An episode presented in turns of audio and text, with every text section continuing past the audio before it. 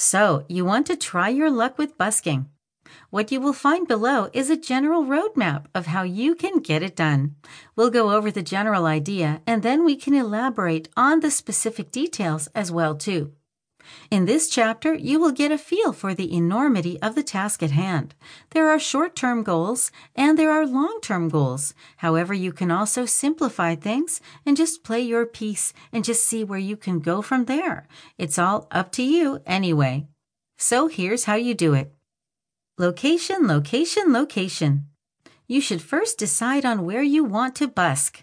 It generally should be a place where there is a lot of foot traffic and where there isn't much noise coming from the road traffic, i.e., not that many cars or lots of other noise from the road like construction work or something. Another important thing that you should figure out is the local busking law. Remember that busking laws vary from one location to the next. We'll go over this a little bit more in the next chapter.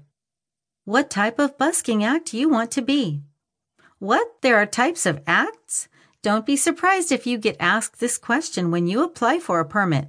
There are generally two types of acts, although we can add a quick third, though it may not always be allowed in many parts of the world.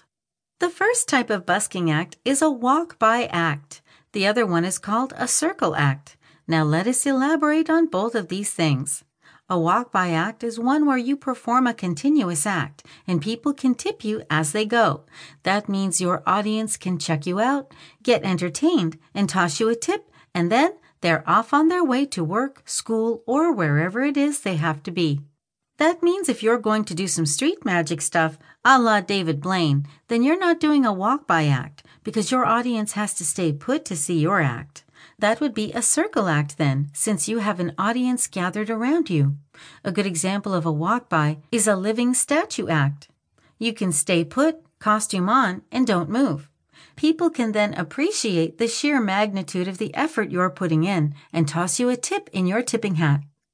Note that a lot of musicians perform walk-bys. If you plan to perform a circle act, then prepare a set that will last for 10 to 20 minutes. Check with local authorities about how long you can stay in one location and which times you are allowed to perform. Preparing your material. There is a saying that the bandage should be a lot bigger than the wound. Well, not to be anticlimactic about it all, but if you are planning on performing for 20 minutes, you should at least prepare material that will last you an hour. Why? The audience can get bored. And this is especially true if you are doing a circle act. Well, the rule applies to walk-by acts as well. Yes, you can improvise, but you won't always have the creative juices ready when you need it. During some days, you just have to go with whatever it is you have practiced over and over until you get better at it. Answer this question. What happens if you keep playing the same five songs over and over? It doesn't take a rocket scientist to figure out the answer to that question.